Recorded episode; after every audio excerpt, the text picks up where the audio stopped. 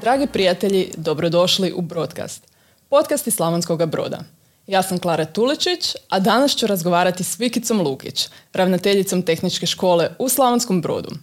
Ona je diplomirala na Elektrotehničkom fakultetu u Osijeku. Do predsjednica je Hrvatske stručne udruge za solarnu energiju, što je sasvim zapravo prigodno s obzirom na razne projekte koje je provela upravo u području zaštite okoliša, održive energije i solar, odnosno pardon, održivog razvoja i solarne energije.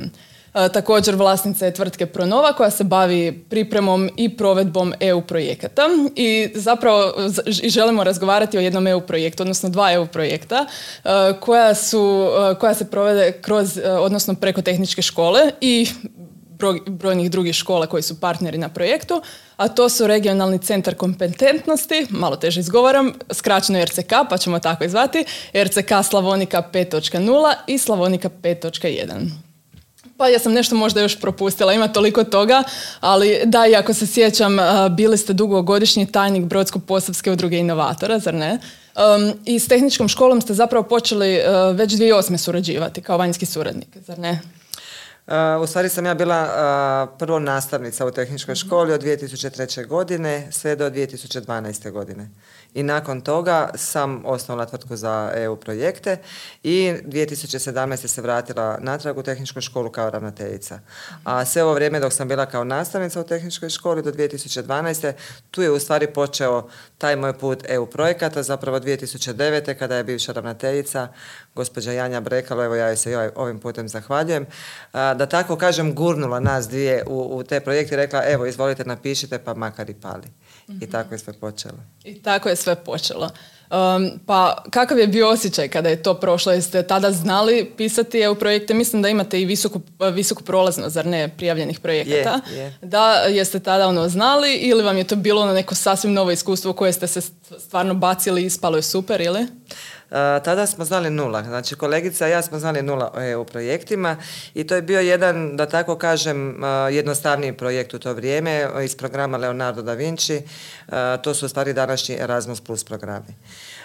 Bila je mala konkurencija u Hrvatskoj, nismo mi to tako baš specifično dobro napravile, ali bilo je malo škola koje su to znale i u stvari smo krenuli od nula taj dan kad smo dobili od ravnateljice nalog da to proučimo, da se javimo tim partnerima u Njemačku i da napišemo projekt, smo otišli kući sa zaključkom da nećemo raditi, jer mi ne znamo šta da radimo. I sutra kad smo se vratili u školu smo odlučili da ćemo probat, probale, uspjele i to je naš prvi beba projekt. Bila je mhm. jedna mobilnost učenika i nastavnika u Njemačku na stručnu praksu gdje smo vodili i strojarstvo i elektrotehniku i graditeljstvo. mm Odlično, znači, odnosno sigurno ste do sada puno europskih projekata proveli, pogotovo uh, ako uzmemo u obzir da je tehnička škola uh, trenutno uh, škola koja ima najviše odnosno naj, najviše projekata koje je sufinancirala Europska unija, je li tako? Pa trenutno je, bila je to dugo, dugo godina poljoprivredna naša škola, odnosno srednja škola Matija Anton Reljković, međutim sa ovim našim RCK Slavonika 5.0 i 5.1 smo u stvari sada mm, došli do iznimno velikog iznosa i u eurima, odnosno kunama, a i brojčano u projektima. Jer sada je oko 30 projekata u tehničkoj školi, a to vam sve govorimo te 2009. Zapravo dok je projekt prošao već je bila 2010. Znači u ovih 12 godina ja mislim da je to zbilja jedna velika količina za jednu školu poput tehničke gdje je 500 učenika i 80 djelatnika i da je to u stvari jako veliki angažman, jako velikog broja ljudi u toj školi koji daju sebe, daju svoje vrijeme, imaju želju, imaju volju, nekad više, nekad manje, neki i rade godinama pa se malo odmaraju pa neki novi dođu. Uglavnom uvijek postoji ta jedna kritična masa nastavnika koji su voljni sad u, u ovoj situaciji skupa sa mnom raditi na tim projektima. Mhm. pročitala sam dok sam se pripremala u jednom intervju 2017. tamo kada ste postali, postali ravnateljica, rekli ste da želite oformiti regionalni centar kompetentnosti. To se i dogodilo, pa koji je bio proces toga? Ili možda da započnemo što bi uopće bio centar kompetentnosti? Da, evo, ovaj, jedan moj dragi prijatelj je rekao, reci ljudima što je centar kompetentnosti tako da sve bake razumiju. To je u stvari jedno mjesto, ja, ja sam u stvari prije nego što sam ovaj, čula za taj natječaj da će doći, u najavi je tek bio, imala želju da u tehničke škole radim svemirski brod. Tako mene moji prijatelji i neki kolege zafrkavaju kakav svemirski brod. ali onda kada je 2017. najavljen natječaj regionalnih centara kompetentnosti, jer to je bila jedna velika omotnica Europske komisije za općenito obrazovanje u Hrvatskoj. I dugo se razmišljalo o njoj, to sam ja sve pratila već od 2015. godine pa i ranije, da li ta omotnica ide kroz nekakve male natječaje, kao što su bile modernizacije školskih kurikuluma, gdje smo mi uh, prijavljivali projekte do milijon, dva, tri, četiri miliona, to su i mogli naši fakulteti i škole, to su modernizacije kurikuluma. I to je moglo dobivati, to je dobivalo po 400-500 škola, u stvari je 700, 400 uh, škola je strukovnih u Hrvatskoj, plus još gimnazije, plus osnovne škole. I onda je se uh, odlučilo u nekom trenutku da neće ići na, kroz modernizacije i male projektiće. Mi sad kažemo male, dva miliona pa možda zvuči snobovski. Nama je to nekad bilo jako puno. I onda je vlada odlučila da to napravi ipak uh, koncentrirano i da jača 26 škola u Hrvatskoj. Uh, slučajno je 26 jer su oni imali omotnicu toliko i toliko milijardi, to je oko 1,4 milijarde i onda su odlučili da će po regijama i po županijama dodijeliti, da tako kažemo, najboljim školama u svojoj regiji. I onda je krenulo bodovanje. Onda je ministarstvo odlučilo da će obići sve škole i obišli su nas sve, sve do jedne strukovne škole, gdje smo dobivali određene bodove. Bodove na to koliko imamo, kakva nam je škola, kakvu imamo opremu, da li imamo praktikume, radionice, koliko imamo računala, koliko imamo stručnih kadrova, da li ti kadrovi jesu mentori, znači nastavnik može napredovati u zvanje mentor nastavnik i savjetnik nastavnik, sad po najnovijem i u izvrsnog savjetnika. Sve su to u stvari oni brojali, mjerili. Koja iskustva imamo u provedbi EU projekata, a tad 2017. odnosno bodovanje je krenulo 2018. Mi smo tada već imali stvarno referenciju u tim EU projektima i tu smo zaradili jako puno bodova. Nakon što je završilo to bodovanje, onda je ministarstvo napravilo rang liste koje smo mi svi dobili i ispalo da je tehnička škola u sektoru strojarstva, jer se govorilo koji sektor bi mi prijavili. Mi smo prijavili sektor strojarstva, ali jačamo i elektrotehniku. mi smo deveta škola u Hrvatskoj, znači u tom sektoru, što je u stvari jedno jako, jako visoko mjesto.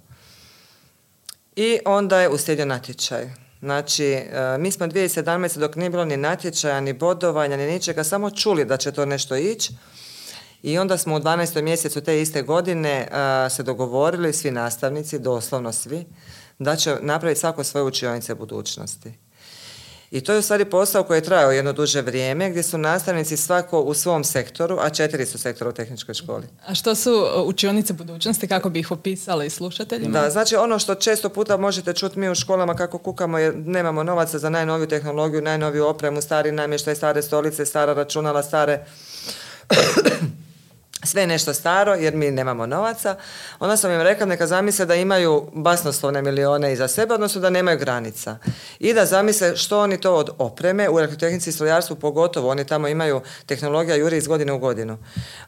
Da zamisle i pametne ploče, i touch screenove, VR-ove, dronove, znači bilo koju tehnologiju, a da ne pričamo o robotici, automatizaciji i tako dalje da zamisle kako bi oni htjeli da izgleda njihova učionica i da njih čini zadovoljnim kad se to naš, s tim našim učenicima rade. Nije poanta da nastavnik bude zadovoljan u cijelom ovom projektu, nego da naš učenik dobije od našeg nastavnika najbolje i u toj školi da radi na najmodernijoj opremi. Tako da su oni jedno duže vrijeme, i to je u stvari isključivo njihova zasluga, istraživali, išli po firmama, gledali web stranice, znači na sve, na nekoliko u stvari načina tražili kako istražiti što je sad najnovije i što, mi to, što je nama dobavljivo u Hrvatskoj. I onda su skupljali ponude svako za svoju učionicu. Paralelno s tim smo radili jedan veliki anketni upitnik gdje smo u stvari i jednu analizu naših kompetencija nastavničkih, gdje smo mi to dobri, gdje smo malo manje dobri, a gdje smo loši i tamo gdje smo loši, gdje se trebamo jačati, da onda predvidimo u tom projektu i edukacije. Jer u stvari, vi kad kupite 100 Mercedesa, a nemate ni jednog vozača, onda vam džabe tih 100 Mercedesa. Tako da... Da, to sam, e, to sam i primijetila sada. E, meni je palo to na pamet dok ste pričali, nije nužno povezano, ali da kroz e, RCK projekte na neki način svi dobivaju. Možda ne ja direktno, ali primijetila sam da nastavnici imaju edukaciju, što svakako je odlično, jer kao što ste rekli, tehnologija ide dalje i nije domeni samo tehnologije, naravno trebamo i neke osobne vještine razvijati neprestano kako bi bili bolji ljudi, a i bolji nastavnici između ostalog. Učenici naravno dobivaju ne znam, imate CNC stroj koji ne znam koliko škola zapravo ima, samo, samo jedna stvar koja mi je poznata, znam da je tu još i puno koje mi zapravo nisu poznate o čemu se radi točno. E, također poslodavci će dobiti kvalitetnije radnike, odnosno fakulteti vjerojatno e, bolje učenike koji, odnosno studente koji imaju više iskustva u određenim, u određenim područjima, a i također na neki način studenti dobivaju mentore i u školi, ali izvan škole kroz stručnu praksu, zar ne? Je, točno tim redoslijedom kako ste ispričali. Super. Da, u konačnici na cijelom tom, na kraju tog puta su u stvari naši poslodavci. Jer e, u stvari ja jako cijenim svakog poduzetnika, svakog gospodarstvenika i ja im se divim.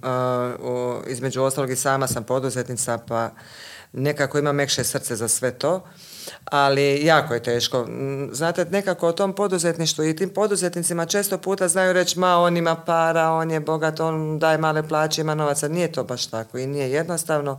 Velika su davanja, veliki su porezi, veliki su nameti koje kakvi, tako da i naći kvalitetnog radnika danas i plaćat ga, a da on vrati toliko koliko ga platite, to je danas u stvari jedna vrsta i čarolije, ja bih tako rekla.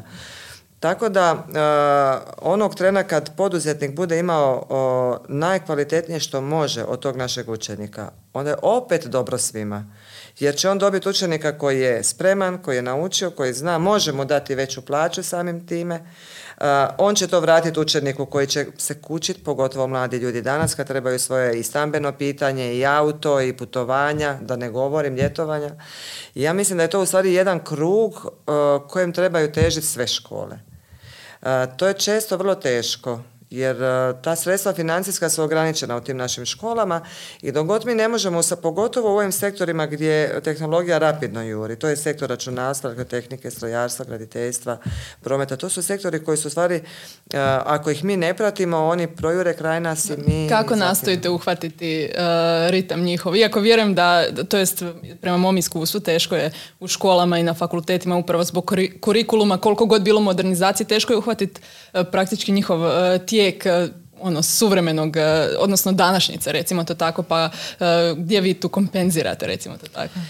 mi u stvari kurikulume koji su zastarjeli neki stariji preko 25 godina kompenziramo kroz naše izvannastavne aktivnosti kurikulum, da bi se napravio novi kurikulum, ne govorim da bi se uveo novi kurikulum u školu. Postoje možda neka mm, škola u Rijeci koja je napravila nešto novo, verificirala i mi se sad samo trebamo prilagoditi kadrovski materijalno i mi preuzimamo novo zanimanje.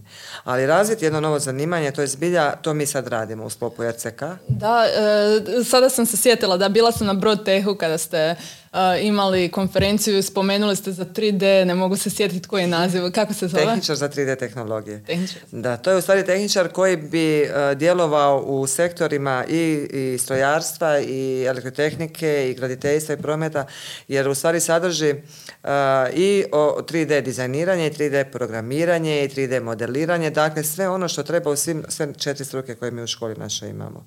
A primjena tog tehničara danas sutra od dentalne medicine Danas znamo da zubotehničari koriste 3D skener da bi nam skenirali čeljuz, da bi napravili na 3D printeru koji rade keramičke izljevke, napravili mostove, zube, navleke i ostalo, do, da ne kažem, primjene u graditeljstvu, u skeniranju, pogotovo kulturne baštine, o projektiranju, o programiranju ovih novih aplikacija, od VR-a, znači virtualnih tehnologija, virtualne proširene stvarnosti. Znači to, to zanimanje u stvari razvoj video igara. Evo sad imamo popularno u Novskoj razvoj video igara.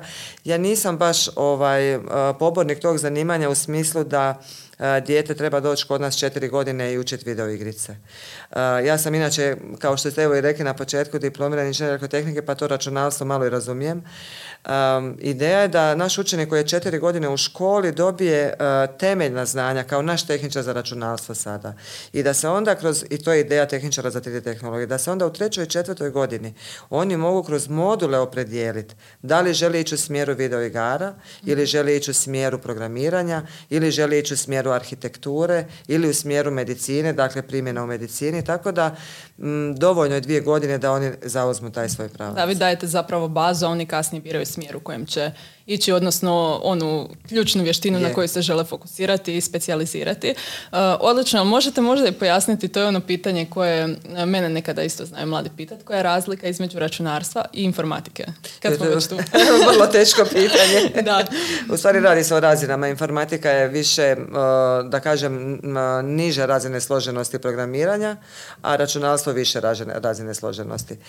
Informatika podrazumijeva i nas više kao korisnika, od ne znam kako napraviti prezentaciju, Excel tablicu, Word i tako da, znači koristiti sučelja, dostave i ostalo, a računalstvo to stvara. Dakle, oni stvara nešto što mi ovdje u stvari koristimo. Um, da se vratimo na RCK. Uh, također što se tiče nekih kompetencija izvan uh, recimo tih strukovnih, koje još se razvijaju? E da, to je u stvari, uh, stalno pričamo o struka, struka, struka, struka, ali u stvari ono što je jako važno je da smo mi predvidjeli tim našim projektom jačanje nas u nekoliko drugih segmenata. Reći ću ovako, možda nekakva gruba podjela su one meke vještine naše, od komunikacije, od poduzetništva, od upravljanja vremenom, od tih nekih, nekih vje- vještina slušanja. Znači, vještina komunikacije je u stvari vještina slušanja. Da. Što često puta ne znamo razliku i pokazalo se sada da neki ni ne znaju razliku. Tako da u onom prethodnom procesu kada smo stvarali taj projekt smo radili tu, taj model kompetencija gdje smo dobri, gdje smo loši i onda smo u stvari zaključili da smo, da nam fale, ne znam, vještine menadžmenta. Evo recimo konkretno ja i nastavnici koje vode određene timove. Da li vode tim za samovrednovanje ili vode tim za kvalitetu ili vode tim za Erasmus plus projekte ili vode tim, ima ih jako puno u našoj školi. Imamo vijeća naša u školi, svako vijeće ima svog voditelja i svi mi trebamo imati nekakve menadžerske vještine. Neko se s tim rodi, a netko treba učiti. Ja smatram da u stvari e, rodio se ili ne rodio ili naučio da u stvari prostora za cijeli život ima da se mi usavršavamo i da neke nove stvari ustajemo. Nešto moramo vježbati, nešto se moramo vratiti na početak. Znači školski menadžment, poduzetništvo, um, rad s darovitim učenicima. To nam je nešto posebno sada jer tome nismo vični, nitko od nas bio i daroviti učenici, ne znam koliko je to poznato, da isto pripadaju skupini e, učenika sa poteškoćama. A uglavnom kad kažemo učenik s poteš- odnosno s posebnim potrebama, ja se ispravljam. A, mi kad kažemo učenik s posebnim potrebama, svima nam pada na pamet dijete koje ima poteškoću ili koje ima nekakav invaliditet, a u stvari dijete koje je darovito je također a, ima svoju posebnu potrebu. Ali kako se u školama, a, to je već i uvriježeno, najviše bavimo onima koji su Većina. većina, da, kad je neko problematičan ili, ili zapinje ili ima jedinicu, onda u stvari tražimo načine pa ulažemo dodatno vrijeme pa se bavimo njima, a daroviti učenici prođu ispod radara. Nismo tome baš toliko ni krivi jer u Hrvatskoj ne postoji mehanizam za procjenu darovitosti, pogotovo u tehničkom području. E, mi do ovog projekta čak nismo znali, neki od, ja nisam znala i neki od nas, neki jesu i kapa do poda, znali razliku e, između talentiranog i darovitog učenika.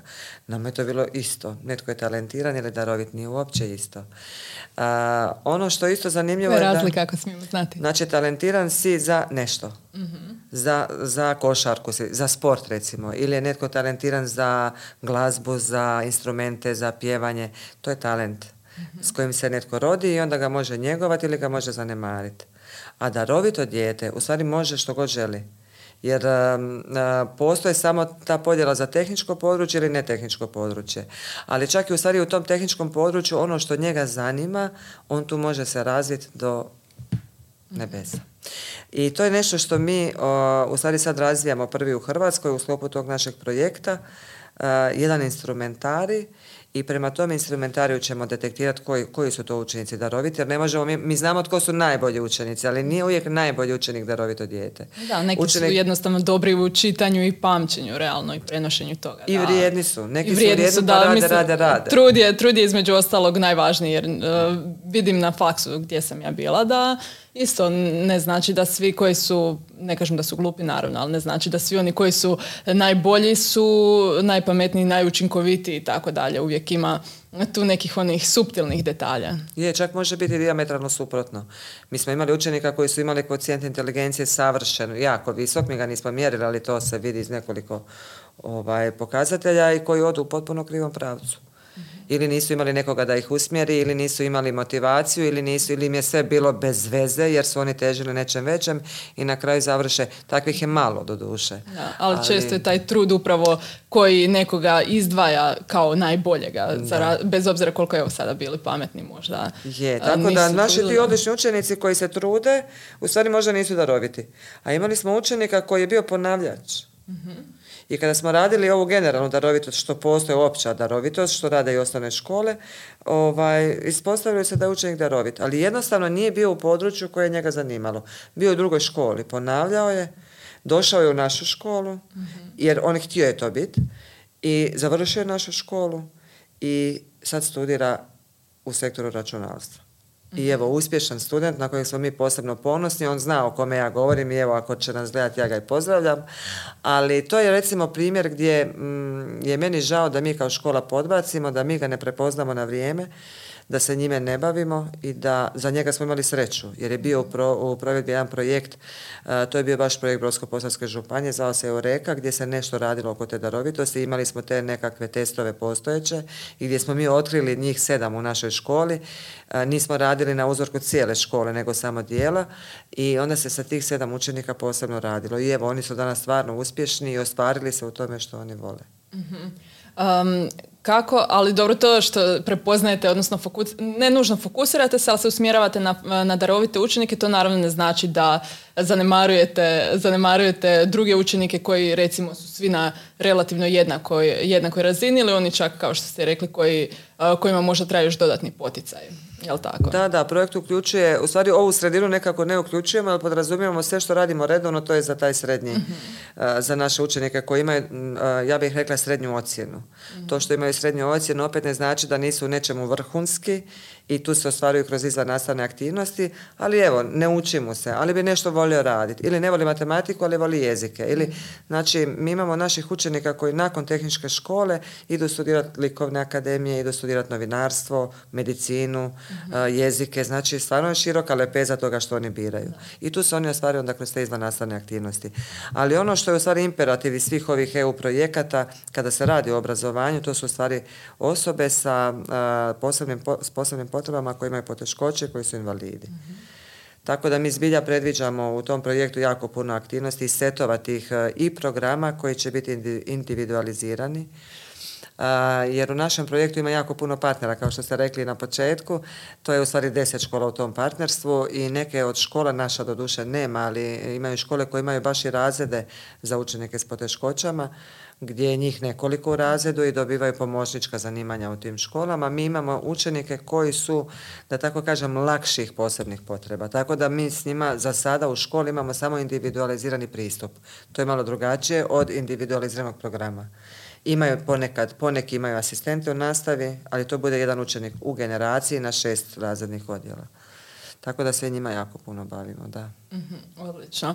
Um, Ovako što se tiče e, možda mislim ovako, moja percepcija tehničke. Znači ja sam išla ekonomsku i nisam niti bila e, dobra u tehničkom crtanju, jedino je to što sam, mislim, jako dobra s računalom, ali izvan toga nije baš da je neke tehničke sklonosti imam.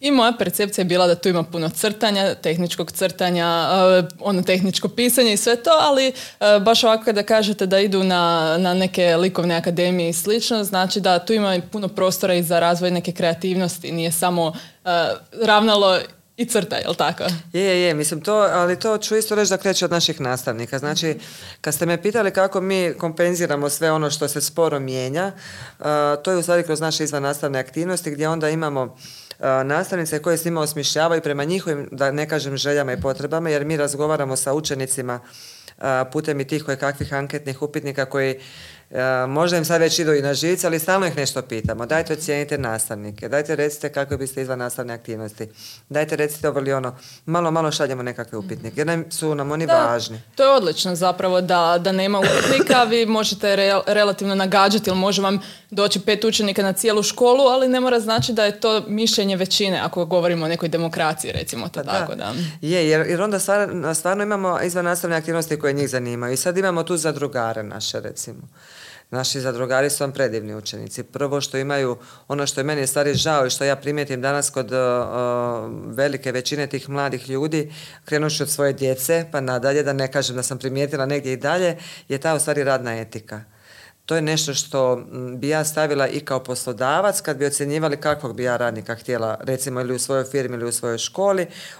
Prvo i osnovno je uvijek lojalnost, naravno, a drugo je radna etika ima li on znanje ili nema znanje, pogotovo neka specifična, kao što su recimo EU projekti, to sustavnog obrazovanja nema osim na učilištima u Zagrebu i pojedinih ovih tečajeva kratkih. Tu treba proći nekoliko utakmica o nogama da bi rekli, e, on je sad stručnjak za EU projekte. Nije, nije važno. To se sve da naučiti. Evo, sad ćete vi doći kod mene raditi jer mi treba osoba i ne znate ništa. Neće stvarno, ali, ali da ali razumijemo, razumijemo. Vi ste za mjesec dana možete pohvatati konci i početi raditi. Učit ćete još normalno godinu, dvije dana, ali to su stvari koje se mogu naučiti. Ali ta radna etika u stvari je nešto po meni što se pojavljuje kao određeni sindrom jer roditelji sve nešto mi danas za našu djecu ih štitimo, pa njihova prava, pa ovo, pa ono. Ja sam zato da djeca imaju svoja prava. Ali uh, pustiti ih, neka se izaprlja, neka provede cijeli dan u nekakvom poslu, neka napravi nešto za svoje društvo, za svoje razred, za svoju zajednicu, za svoje naselje u kojem živi, ali da ih se malo natjera da oni malo više rade. Naši učenici za drugari, dakle, proizvode sapun. Proizvode, sad su proizvodili radili smo uskrsni bor u školi koji je bio četiri metra, specijalno zbog njih smo ga i nabavljali. Kakav je to uskrsna jelka? Da, uskrsna, božićna jelka. A, dobro, ja sam stvarno mislila, rekao možda je to neko drvo s jajima koja bi se za uskrs i tako. ne, ne, ne, božićna, božićna jelka. Mhm gdje su učenici na sami osmišljavali kako će te kuglice izgledat, sami ih dizajnirali, sami na 3D printerima printali. I onda su s tim svojim uracima okačili, okitili tu našu božićnu jelku. Znači nešto što je u stvari njihov uradak i, i nešto što je ponos nam na u našoj školi. Ne samo što ta božićna jelka krasno izgleda, nego činjenice su to oni napravili, izdvojili svoje vrijeme od nastave nakon nastave u svoje slobodno vrijeme i, i različito da bi oni nešto napravili za tu svoju školu školu. Pa ne znam, imaju sad uh, profesorica Evo Šoronda je s njima uh, kroz završni rad sa učenicima napravila taj vakuumizator koji u stvari proizvodi sapune. Mhm. I Znači, to je školski uradak, mi nismo kupili vakuumizator. To se sastoji od nekoliko, ja vam ne znam ni nabrojati sve te dijelove, znam da sam je morala kupiti mikrovalnu pečnicu, usisavač, peglu, mislim, ne znam više. Nešto znači smo nešto iz kućanstva, onako, jednu ostavu lijepu. je, i oni su u jednom kabinetu, to sebi sve posložili i oni proizvode sapune koji opet su personalizirani. Nije stvar sapuna, sapun danas napravi mm. svatko, ali sapun na kojem će pisat Klara, na kojem će pisati Vikica, na kojem će pisati Dobrodošli, na kojem će pisati tehnička škola. Dakle, vi sad evo ste privatni iznajmljivači, treba vam u vašoj kupaonici 100 e, sapuna godišnje, da imate, ne znam, na svakom sapunu Dobrodošli, dragi gosti. Ili baš personalizirano s imenom i prezimenom. Oni to sve dizajniraju, isprogramiraju i onda isprint, i naprave takav sapun. I onda oni s time i zarađuju, jer zadruga je jedina djelatnost škole gdje učenici mogu nešto napraviti i prodati, zaraditi. I sve u stvari što zadruga zaradi, vraća se ponovno njima da oni ulažu u tekućinu za kemikaliju ili ne znam sad glicerine i ostalo što nabavljaju. Dakle, stalno si u stvari prihoduju i uče se poduzetništvu, uče se radu, uče se napraviti račun, uče se te nekakve, da kažem, osnovne stvari koje će im treba danas sutra da budu poduzetnici. To je malo da bi oni sutra bili poduzetnici. Zato se sad baziramo u ovom projektu, smo jako puno dana edukacija predvidjeli, posebno za rad sa učenicima, a posebno za rad sa nastavnicima. Jer sad kad naučimo učenike koji su u našoj školi, kad odu, ta znanja su s njima otišla i mi se nadamo da će nam se danas sutra vratiti u inkubator ili će imati svoje, odmah u startu svoje prostore. Međutim, veliki set edukacije za nastavnike da imamo tu održivost, da kad završi RCK, da mi imamo nastavnike koji sad imaju poduzetništvo, da kažemo malom prstu i mogu raditi sa svim sljedećim generacijama istu tu temu, pripremati za dobro, ako sam dobro vidjela da uh, u RCK profitira, odnosno da RCK ne nužno profitiraju, ali imaju uh, koristi, mogu se uključiti odrasli kao kroz cijeloživotno obrazovanje, zar ne? Je, sad smo trenutno u razvoju tih, da kažem, kratkoročnih programa. Osim ovog tehničara za 3D tehnologije, to je stvarno zanimanje četvrogodišnje od početka do kraja. Imamo još modernizacije postojećih naših zanimanja. Uz to imamo i razvoj sedam novih programa za obrazovanje odraslih koji su u stvari kratki i koji su nastali na temelju naših razgovora sa poslodavcima opet tijekom pisanja projekta. Pa su u Đuri Đakoviću rekli montaži da treba to i to, u AIPU su rekli to i to, u Sanžanu su rekli to i to. Uh, od tih CAD CAM tehnologija, znači od nečega što stvarno njima treba i kad zaposle novog čovjeka ili pet novih ljudi ili da mogu poslati kod nas u školu, evo vam naučite ih CAD CAM, Katiju ili ne znam, AutoCAD ili neku treću, uh, da mi to napravimo za njih jer su oni naši partneri i da on ima opet gotovog čovjeka. Nije to samo za poslodavce, to je za sve one koji se nalazi na, uh, nalaze na evidenciji nezaposlenih, da mogu jako brzo doći do prekvalifikacije, do kvalifikacije ili samo nekog novog tečaja primjenjivog znanja. A kada, se mogu, kada će biti te edukacije i kako se neko možda može prijaviti ako imaju opcije za prijavu? Da, mi smo sad evo više od pola godine razvijali tih sedam programa i nekoliko kratkih tečajeva razvija trenutno sveučilište. uh Od ovih sedam svi su predani na verifikaciju u Agenciju za strukovno obrazovanje i nismo još ni jednu verifikaciju dobili. Očekujemo to kroz mjesec, dva dana da će oni biti verificirani, a ovo što napravi uh, sveučilište, to ćemo moći ići odmah. Znači, oni čim budu bili izrađeni, uh, s ponudom idemo odmah van. Mm-hmm. Jel smijem znati koji je razlog za razlika između škole i sveučilišta? Pa sveučilište ne treba verificirati? mogu i oni, možemo i mi raditi koji ne verificiramo. Znači, ali ako imamo tečaj koji, ne znam, vama treba uh, AutoCAD, poznajete rad u AutoCAD-u, ali ne znate recimo u 3D. I mi vas znamo da vas kroz 20 sati možemo naučiti 3D modeliranje u AutoCAD-u i vi dođete kod nas samo na tih 20 sati. Dobijete potvrdu da ste vi to kod nas prošli, ali ta potvrda na kraju krajeva je vama danas malo manje, najmanje bitna. Danas poslodavac traži čovjeka koji zna, koji ima razvijenu radnu etiku, koji će biti lojalan i koji u stvari ima primjenjivo znanje u, njego, u njegovoj firmi. Ili će vama treba danas sutra, evo iz ovaj podcast, broadcast, nekakva nova znanja u, ne znam, razvoju aplikacija ili nečega, ćete u tehničku školu, pitate jel imate to, to, u stvari mi ćemo imati bazu koja će biti vidljiva na webu, što mi to sve nudimo, tako da će, evo, nadam se to prepoznat i nezaposleni iz okruženja, a i naši poslodavci. Tehnička škola također ide i uh, u nekom ne samo uh, tom hard skills, i odnosno uh, tvrde, tako? tvrde vještine i meke vještine, nego se i infrastrukturno nadograđujete, jel tako? Je, nadograđujemo parking preko puta škole na 2000 kvadrata i nadograđujemo dvije etaže škole. Um, na toj jednoj etaži planiramo nove praktikume za automatizaciju, za robotiku, za senzoriku, dakle sve ono što je struka strojarstva i arhitehnika.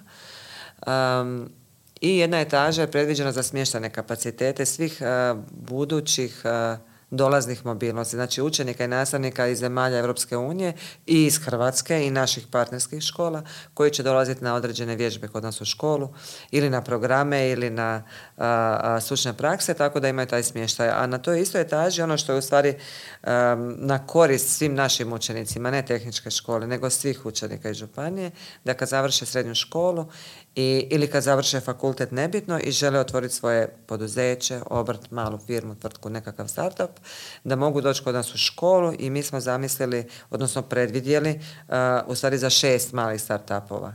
Uh, prostor gdje biste, evo sad, i vi mogli doći, na primjer, i imate svoj, svoj radni stol, svoje računalo, svoj internet, tako da u stvari u prvoj godini vas pomognemo, potaknemo, tu stojimo za pitanja kad ne znate kako otvoriti Kroz mentoriranje i Jedna vrsta mentoriranja i mi se nekako nadamo da bi to urodilo plodom. Da, to je odlično. E, zanima me kako se možda vi nosite e, sada, znači da sada kažem, moja nečakinja koja ima 17 godina, e, sasvim ju vidim drugčije, bez obzira što sam ja eto 8 godina starija od nje, to je meni razlika osobno nebo i zemlja a onda mogu samo zamisliti još profesori, ravnateljica i tako dalje, kolika je, um, jel teško nositi se zapravo s tim razlikama u godinama, pogotovo kada možda nismo svi na istoj valnoj duljini, to je sigurno nismo, jer oni u drugom vremenu sasvim odrastaju i sve. Da, pa u stvari vam mi u školama jako sporo starimo. Mi, smo, mi se, bar se pravimo ili nastojimo biti mladi kao i oni. Ja znam dok sam bila u nastavi, kako sam predavala u sektoru elektrotehnike, to su uglavnom muške, muški učenici.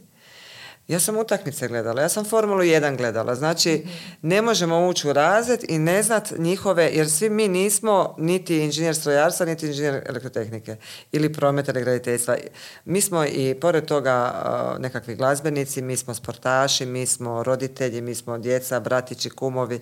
Znači, sve su, mi smo u stvari jako složena bića i svi se u stvari na nekim područjima ostvarujemo. Mi volimo biti blizu našim učenicima i da možemo s njima razgovarati, da se možemo spustiti na tu razinu.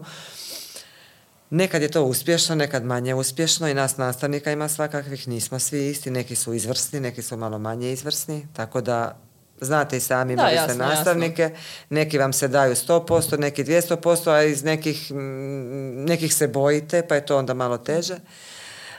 Malo dođemo do problema kad stvari se ne znamo spustiti na razinu učenika i kad oni nas ne razumiju što je razumljivo. Jer trebaju proći godine i godine i godine iskustva da bi oni znali zašto mi nekad nekakve korake poduzimamo, a njima nije jasno što je isto u redu. Često puta se oni nekad naljute, pa su ljudi pogotovo na ravnateljicu, to je najlakše naljuti se na ravnateljicu. Da, vi ste čelna osoba organizacije i da, zapravo eh, ono što je krivo, krivo je zbog vas. Ono što je dobro, dobro je zbog vas. Kako god okrenete, tu ste da preuzmete i dobre i loše zasluge. a također, na neki način ste vi svi zajednica, bez obzira neka bolje funkcionira, neka lošije kada ovako čujem da gledate nogometne uh, utakmice zbog, zbog učenika, odnosno vjerojatno motivirani njim, neće vas niko natjerati da radite nešto što vas, uh, što vas ne zanima ili ne želite, ali uh, mislim to je lijepo za čuti jer ja nemam takvo naravno profesorsko iskustvo i onda možda mi kao učenici kad se sjetim svojih vremena nismo, nismo to tako percipirali, ali da, stvarno je bilo onako super profesora i oni koji mi možda nisu baš bile najbolje, ali na kraju opet su mi u ok sjećanju. Da. da, svi smo mi u stvari isti. Evo sad ujutro se svaki dan naša rutina, ja imam dva sina, jedan je student i mali je osnovnoškolac koji je ovdje. I kad se ujutro ustanemo, ne da mi se u školu ni meni ni njemu. Pa voljeli bi jednako oba da smo još do deset u krevetu, mislim sad karikiram. Ali u stvari svi mi kao ljudi imamo iste potrebe. Da nam je ugodno, da nam je lijepo, da idemo u okruženje koje je lijepo, koje nas poštuje, koje nas cijeni, prepoznaje to što radimo, da nas se uvažava, da... Znači, svi mi imamo te osnovne potrebe iste. Samo je mhm. pitanje onda koliko uspijemo u tome i koliko smo kao ljudi dobri. A ja sam nekako sigurna i to je moj životni moto doslovno da se dobro dobrim vraća u mhm. životu. E sad, koliko smo spremni dobroga dati, učiniti, reći, pomisliti, ja sam sigurna da se tri put tijekom života vrati. Tako da, evo, vidjet ćemo. Na tom putu za sad mi dobro ide. To ne znači da nema i, i prepreka i loših situacija, kao i svagdje, da. Ali to je nešto što treba preskočiti, prespavati, nastaviti dalje i svaki novi dan je. Pa jasno, naravno i RCK i svaki drugi projekt i e, neko radno mjesto je na neki način evolucija zapravo. E, ne može sve krenuti iz neke savršene točke da se nastavi savršeno, nego naravno e, i sami naučite iz svog iskustva, neko, neko drugi vam da komentar, neku konstruktivnu kritiku iz koje možete napredovati. Onda tu naravno i učenici trebaju biti strpljivi i nastavnici i sve, iako možda mi to nismo svjesni onako kada smo u trenu i oj kao, e sad ne znam, uh, kada su bile zatvorene škole pa onda učenici budu zbunjeni i toga svega, sjećam se ja iz svojih, uh, iz svojih dana, kad će ovo, kad će ono, nisu nam javili, tako a zapravo um, ne može ono, sve biti jasno odmah, nekada treba ono, trust the process, kako se kaže. Je da u stvari samo treba ono shvatiti da škola, ja sam sigurno 100% škola, neće nikad nešto napraviti da bude na štetu učeniku. Nikad. Da. Može ravnatelj biti i ovakav i onakav i nastavnici ovakvi ili onakvi, ali jednostavno to za slučaj ne postoji. Može neka škola nekad nešto pogriješiti, može nekakvu odluku donijeti koja je možda mogla biti drugačija, ali nikad nije napravljena da ne bude u interesu učenika. Nikad. Samo što svi mi kako i svoju djecu odgajamo. Neko to radi bolje, neko to radi lošije. da li se to nekom sviđa ili se ne sviđa, to je isto pitanje. Svi smo mi sa našim roditeljima, joj mama, joj konzerva, joj ovo, joj ono. Da, i onda ali... 15 godina kasnije, mama, dođi. Da. da. Da, jako lijepo. A, I što se tiče učenika i njihovog napretka i razvoja i stvarno vidi se da radite u najboljem interesu upravo od poduzetničkog inkubatora, ako ga tako mogu nazvati, pa do e, izvan nastavnih aktivnosti, znači proširenja, proširenja škole, odnosno infrastrukturnog tog dijela i sa strojevima i od edukacije nastavnika. I stvarno mislim da je to nešto, nije da ja nisam imala naravno dobro školovanje, ja sam stvarno sretna bila u svojoj srednjoj školi s profesorima i u lijepom je sjećanju u svakom slučaju, ali vidi se da, da stvarno ovo se razvija i da učenici imaju prilike kakve nekada možda ne bi mogli sanjati, a kamoli, a kamoli imati. Pa kako se i oni nose s tim? Jel prepoznaju to ili njima to kao, ma to je tako i normalno im je zato što nisu ni svjesni druge realnosti možda. Često puta ni mi nastavnici nismo svjesni kako nam je u školi dok ne odemo u deset drugih škola i onda vidimo da smo u stvari baš ono jako, jako dobri. Ima ima i boljih naravno. Mhm ali naši učenici, ja u stvari dva puta godišnje razgovaram, baš razgovaram tematski na, s njima što je dobro, što nije dobro, imaju li problema, imaju li želja i to se radi kod mene u uredu na kraju prvog polugodišta i na kraju drugog polugodišta. Svi predstavnici svih razreda su kod mene i tu stvarno otvoreni dijalog imamo, ali predstavnici razreda dođu kod mene nakon što su napravili sa svojim razredom unutar anonimno što će to meni prijaviti, što neće prijaviti, što je dobro, što nije dobro. Znači mi smo uvijek tu otvoreni za njihove ideje. Ono što u stvari nama je recimo Erasmus Plus programi i projekti što su donijeli. mi imamo određene kriterije odabira tih učenika. Pa nije nužno da učenik bude odličan da bi bio prvi na listi. To kod nas nije. Kao što smo i malo razgovarali, ima učenika koji su u nečemu posebno dobri, ali ne uči mu se. I zašto to dijete ne bi moglo biti na rang ljestvici prvo? Tako da mi imamo sada, osim uspjeha, dobrog vladanja, malog broja izostanaka, imamo bodovanje svih njihovih, da tako kažem, aktivnosti koje su oni napravili i za sve dobivaju bod. I onda kad idu na taj Erasmus, onda su oni u stvari skupili bodove da budu u vrhu te rang ljestvice da mogu putovati. Ne žele svi putovati. Znači nisu svi učenici zainteresirani za Erasmus, da se razumijemo, ali ima onih koji to vole. Tako da ih probamo na taj način motivirati i sad ih zaista ima jako puno ima ih, ja ne mogu sad o postocima govoriti koliko je to učenika, jer jedni su zaduženi za i rade u vježbeničkoj tvrtki, jedni rade u zadruzi, jedni rade u inovatorima, jedni pomažu u kojekakvim našim događanjima, pa jedni su hostese, jedni su organizatori ovoga, jedni pomažu na natjecanjima. Dakle, oni stalno su tu, na, ali to su gotovo uvijek jedni te isti učenici. Oni koji su vrijedni, koji hoće, ima i onih koji bi možda htjeli pa se stide, srame, pa im je neugodno ali ono što je važno da oni znaju da smo mi otvoreni za kritiku i da sve što u stvari oni imaju svojih prijedloga iz njihovih cipela u stvari izgleda da je sve što oni vide kao problem rješivo, što nije uvijek slučaj. Nešto zahtjeva financije da bi se riješilo, nešto zahtjeva ekstra vremena da bi se riješilo, nešto, znači nešto zahtjeva, nešto nam i zakonski okvir ne dozvoljava da mi nešto napravimo, a oni žele. Tako da u stvari mi nastojimo kroz te sastanke, pedagoginja jako puno s njima razgovara, razrednici da ne govorim. Tako da imamo i profesoricu i vijeće roditelja, tako da i tamo se dijele ta nekakva iskustva i primjedbe. I, e, uglavnom znaju da ukoliko žele bilo što raditi, da oni uh, znaju kome se mogu obratiti u školi. Ako ne znaju, kreće uvijek od razrednika i jako se rado uključuju. Kad trebamo dobrovoljce za nešto, u stvari u svakom razredu ćete naći bar 5-6 dobrovoljaca da idu nešto raditi, pogotovo ako je za vrijeme nastave, jer nam sad nešto treba, a vezano je za školu i za obrazovanje. Ja nekako smatram da svaki taj njihov rad i kada su izašli sa sata i otišli na, evo, community day, otišli na Broadtech, otišli u stručni posjet nekoj firmi. To je u stvari samo nešto što ih još dodatno obogaćuje, a ovo što je tu u školi da će nadoknaditi kad je novela onaj način. Mm -hmm. To, to zvuči stvarno odlično, ali sada da se i vratim na još jedno pitanje koje se zapravo svuda provlači. E, koliko vas je korona spriječila u tome? Jer vjerujem da zadrugu dolazite raditi ono, e, uživo praktički to sve i ovo što govorite nimalo ne zvuči kao da je to nešto bilo pa je pod navodnicima odumrlo, ali kako, kako se nosite s tim kao cijela škola realno? Da, ne, korona nas je, neću reći unazadila, ali jako je spriječila da radimo jako puno lijepih stvari sve ovo sad što pričamo o izvan nastavnim aktivnostima je dio koji je nužno da smo u školi da bi radili, jer izvan nastavnu aktivnost raditi online to To je gotovo nemoguća misija. Mogu se raditi neke izvan nastavne aktivnosti koje se tiču, ne znam, projekata ili lidrana ili, ne znam, književnih književnika, ali sve ostalo podrazumijeva nekakav rad. Nama je u struci pola predmeta je u radionici i u laboratoriju i u praktikumu. Tako da je ta korona nama, nas svela na to da mi i sve to praktično, jer naš učenik mora praktično raditi. Oni su malo u poduzećima, jer naši programi četvrogodišnji imaju 40 do 80 sati vanjske prakse. Ali pola predmeta, pola sati svakog, gotovo svakog stručnog predmeta je rad u laboratoriju, praktikumu ili radionici. I to je, to je nezamjenjivo. Odlično. Um, koji su onda još neki ostali projekti na kojima radite? E, tu znam i za Erasmus, ali imaju i projekti koji se zovu Kompas, zar ne? Je.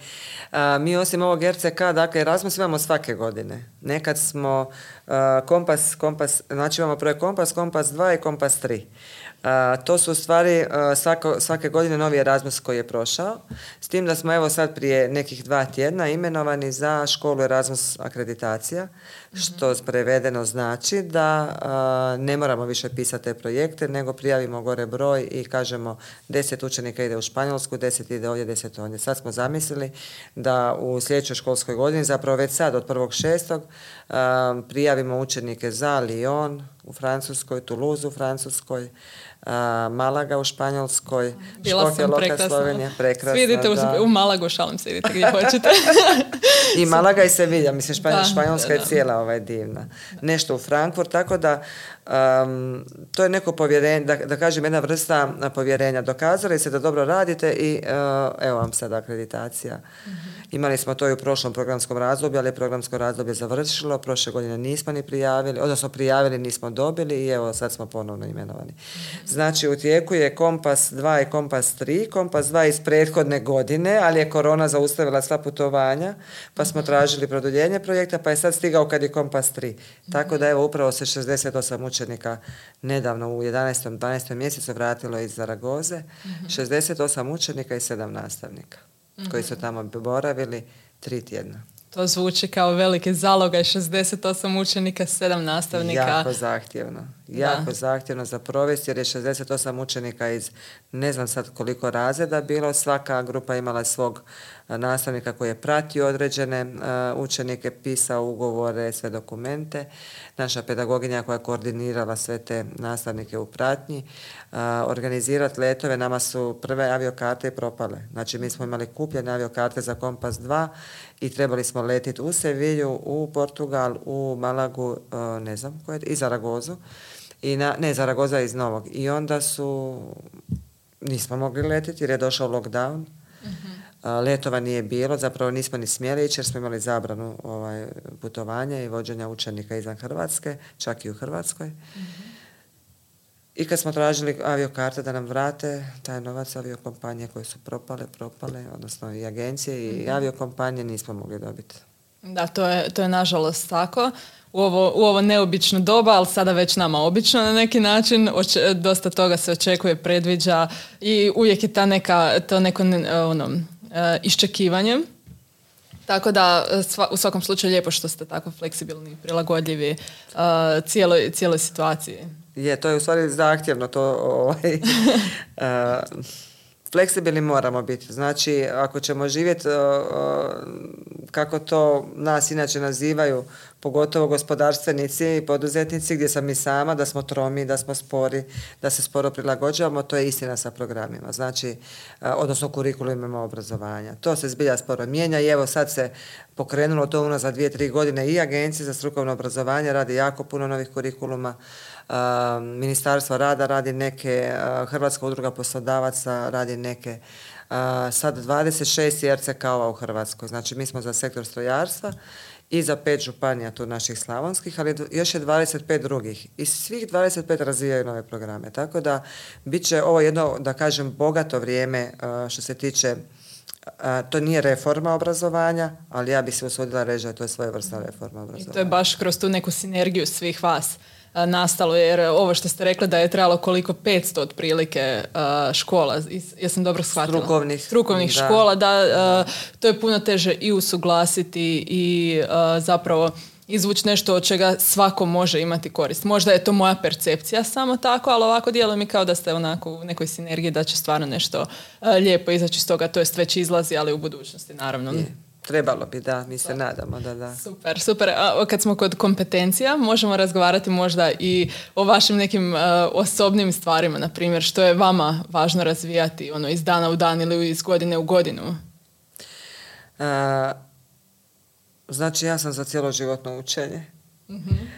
ja imam jedno, da tako kažem, možda i prokletstvo, jer me jako puno toga zanima. Zanima me od tehnologije, Razumijete? Razumijem u I tehnologija, i obnovljivi izvor energije. Zaštita okoliša znači obnovljivi izvor energije, pogotovo posebice solari, to je nešto što sam i kao privatnica projektirala solarne elektrane i ja bih popločila sve u Hrvatskoj što se može popločiti sa tim solarnim, odnosno fotonaponskim panelima. Solarni toplinski sustavi su ovi za dogrijavanje i, i grijanje, tople, grijanje i dogrijavanje tople vode. ja sam projektirala ovaj strujni dio, jel, fotonaponske sustave za proizvodnju električne energije od obnovljivih izvora zaštite okoliša, ovdje od pedagogije, ovdje od uh, sektora koje imamo u školi. Uh, EU projekti. EU projekti je učenje iz početka. Mi u EU projektima, sad govorim opet kao poduzetnica, uh, imamo mm, jako široku lepezu sektora za kojih mi radimo. Od poljoprivrede, šumarstva, medicine, elektrotehnike. U svemu tome mi opet moramo ući u sektor, a moramo ući u sve nove regulative EU projekata. Tako da, u stvari, najmanje čitam knjiga. Knjiga volim isto od eh, religijskih, od eh, modernih, od eh, trilera. Koje preporučate, bilo koju? knjigu sad ovako na prvu Katedrala mora. Katedrala mora, ok. Izvrsna jedna knjiga. Super, evo zapisat ću, zapisat ću na Instagram kada, kada izađe epizoda da uh, slušatelji mogu se isto potražiti prema vašoj preporuci. Um, također, evo sada sam na tren malo zaboravila što sam htjela pitati, a to je uh, da, kako to stignete sve? Pa u stvari imam jako dobro obitelj, jako dobre prijatelje, jako dobro djecu, imam dva krasna sina koji mislim da bi mogli ličiti na mene jer imaju, nemaju još uvijek radnu etiku visoko razvijenu kao što imam ja, ali mene rad veseli. I ja u stvari kad idem sa, ne znam, prijateljicama na kavu mogu biti sat vremena i to je to. I sad smo se ispričali što smo trebali ispričati i sad ja moram već nešto drugo ići raditi. Dakle, volim raditi, bilo da radim u brdu, imam ovdje i mali voćnjak, mm siroti jedan voćnjak da ga tako nazovem, dakle volim provoditi vrijeme gore, makar ležati na travi i čitati knjigu, mm pokosit, pobrat vočku, porezat vočku, volim po kući, volim selo, znači imam majku na selu, tamo je vinograd, bašća i sve ostalo, dakle volim i to. I u stvari to što puno toga volim me dovede često puta u situacije, i to moji isto znaju, da nemam vremena za ovo i da nemam vremena za ovo i da nemam vremena za ono. I uvijek nešto, nažalost, moram odvaditi, ali ne moram puno spavati, spavam 5 do 6 sati noću, tako da stignem to. Mogu zaspati odmah, evo sad kad bi me ovdje legli, ja bi zaspala. Ali... 15 minuta kasnije pustili vas u studiju, snimka Vikica spava. Je, tako bi bilo. Samo ako je malo ugodnija ova stolica, ja već spavam. Nešto? da, da. Evo, stvarno fantastično, ono djelujete da vam je uh, rad praktički sam, jednako samo aktualizacija. I stvarno nam toliko puno područja ste se ostvarili, ali ima neko koje još uh, pucate na njega ili se niste uspjeli ostvariti tako? U stvari ima jako puno gdje se još nisam ostvarila, ali ono za čime žudim i gdje bi se htjela ostvariti, a vjerojatno nikad neću moći, to je pjevanje. Znači, obožavam pjevati i plesat. Da? Plesat znam i može se naučiti, a o pjevanju nemam pojma, ali ne prestajem pjevati. To me ne spriječi da kad smo u društvu da pjevam, da, da pustim glas, ali i meni bude dobro, a sad kako bude drugima, Šta ću Ko pjeva zlo ne misli, to je najvažnije. Evo, super. Za kraj, jel imate još e, nešto za dodati možda, da smo propustili što se tiče projekta ili e, vas osobno? Pa ja bih rekla da je to to. Mislim, ja, mi nastavnici inače volimo puno pričati, mogli bi do ujutro, ali evo, neka to bude to. Ne veze, hvala, odličan ste sugovornik i uh, hvala vama, dragi gledatelji i slušatelji. Pratite nas i dalje na Instagramu i ostalim društvenim mrežama i vidimo se, čujemo se sljedeći utorak. Bog!